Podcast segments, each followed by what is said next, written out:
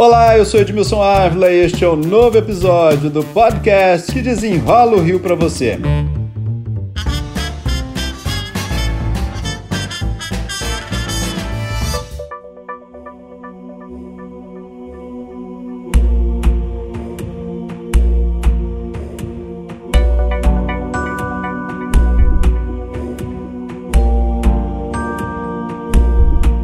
Pense num contrato enrolado é o contrato das barcas do Rio de Janeiro. Está para vencer, agora, em fevereiro de 2023.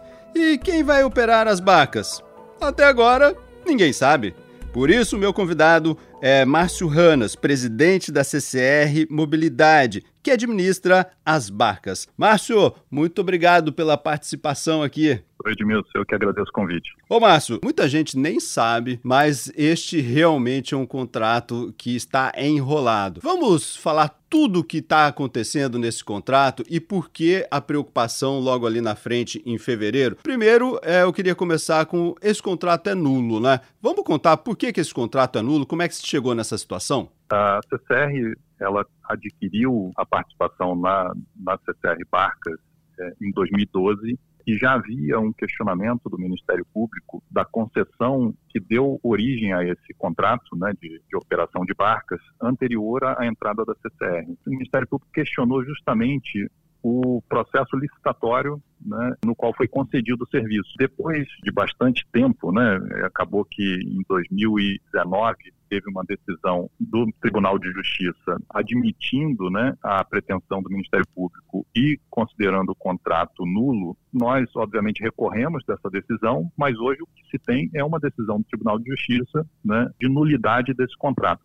Então, nós estamos falando aí de um contrato que não existe mais, contrato nulo. Mesmo que vocês estejam recorrendo, tem uma decisão dizendo: olha, esse contrato é nulo. Se neste momento, vamos imaginar aqui, vamos fazer um aditivo a este contrato? Não pode, porque esse contrato não existe, é isso? Exatamente. Como é que adita um contrato que está declarado como nulo? E justamente esse é o fato né, que exige aí um acordo que envolva também o Ministério Público e o Tribunal de Justiça para que se possa, eventualmente, né, a CCR operar ainda esse serviço até que a nova licitação termine e, e tenha um novo operador para que a gente possa fazer a transição. A CCR já declarou que não quer mais operar as barcas, né? Vamos falar desse momento. Então, a CCR quer entregar o serviço. Desde 2015, a CCR se manifestou oficialmente né, a intenção de deixar a concessão de forma amigável. Desde então, a gente vem tratando desse assunto com o governo do Estado, né, em função da gente não ter tido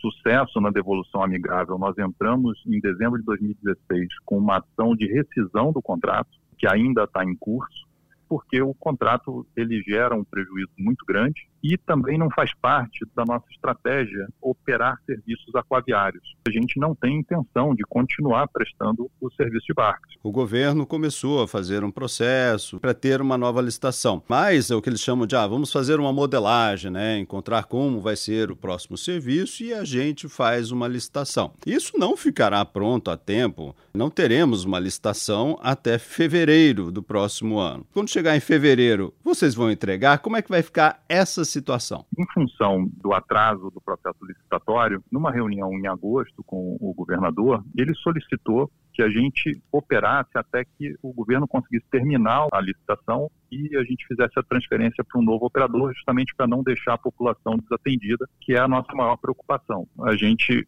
se comprometeu, mediante fechado o acordo, anuído pelo Ministério Público e homologado pelo Tribunal de Justiça, a gente operar até que o governo tenha um novo operador contratado e a gente possa fazer essa transferência. Agora, faltam apenas três meses. Daria tempo? Essa é a nossa preocupação e por isso a gente oficiou o governo do Estado que a gente precisa de uma posição do governo até sexta-feira, que é o dia 11 de novembro, porque a partir daí faltam três meses para o encerramento do contrato. Tem duas questões com relação a esse prazo. Quer dizer, primeiro é que eu tenho mais de 700 fornecedores, por exemplo, eu preciso fazer o distrato desses contratos. O segundo ponto, Edmilson, que também é muito relevante, é que como esse acordo ele precisa ser anuído pelo Ministério Público e homologado no Tribunal de Justiça, o Tribunal de Justiça entra em recesso no dia 20 de dezembro e só retorna, se eu não me engano, no dia 19 de janeiro do ano que vem. Lembrando que como a concessão termina no dia 11 de fevereiro, eu preciso dar aviso prévio aos meus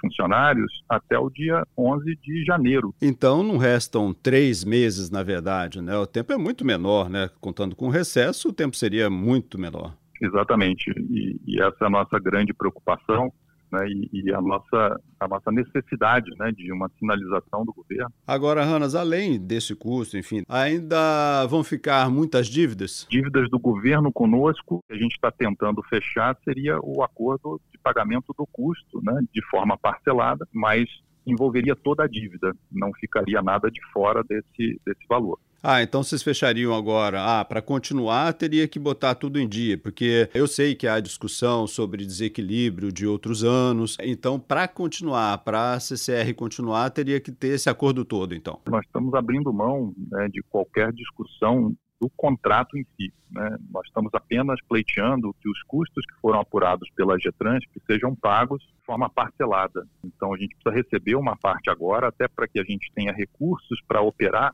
né, por mais um ano para dar o tempo ao governo é, terminar o processo licitatório né, e o restante ao longo dos próximos anos. Pelas contas de vocês, qual o tamanho da dívida hoje do governo do estado com as barcas? Nós temos o segundo, terceiro quinquênio já homologados pela Getrans.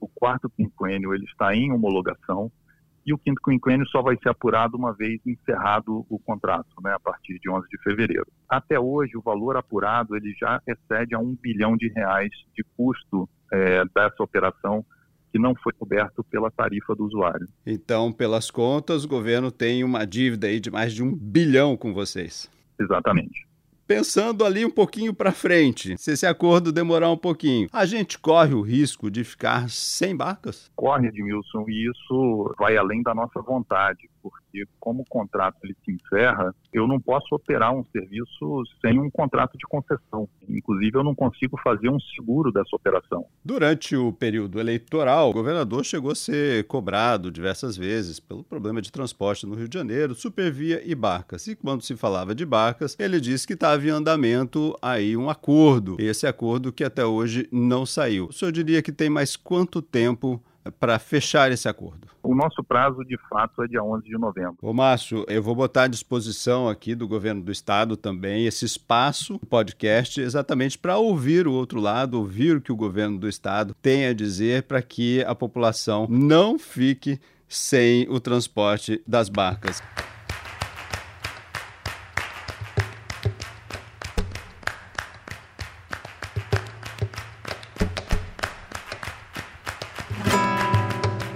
De tudo que foi prometido, das barcas que a gente teria, dos contratos, eu lembro dos contratos de, de barcas da China. O que, que efetivamente hoje nós temos? Quando foi fechado o, o, acordo em 2012 com o governo do estado, que reequilibrou o contrato de barcas, né, e que deu causa até a nossa entrada, né, quer dizer, a nossa compra aí de participação nessa empresa de barcas, se previam sete barcas de 2 mil lugares, que seriam barcas chinesas, e duas barcas de 500 lugares cearenses. Desse total, foram compradas três barcas chinesas e as duas barcas cearenses. Então, na verdade, das nove totais previstas, só cinco foram adquiridas pelo governo do estado e ainda ficaram faltando quatro barcas a serem adquiridas pelo que estava previsto. Também nesse acordo se previa a reforma das estações para tornar o serviço de barcas ainda mais atrativo para a população. Isso também não foi feito mesmo que tenha um aditivo, é só para prorrogar um pouco até que saia a licitação e vocês não vão participar da licitação, é isso? Exato. O, o aditivo né, e, e, a continuidade dessa operação é, é pura e simplesmente para não deixar a população desatendida e fazer a transferência desse serviço para o novo operador é, da melhor forma possível. Márcio Ranas, presidente da CCR Mobilidade. Muito obrigado pelas explicações aqui. Eu que agradeço, Edmilson. Este podcast foi editado e finalizado por Felipe Magalhães. E eu, Edmilson Ávila, toda semana desenrola um assunto aqui para você. Até o próximo.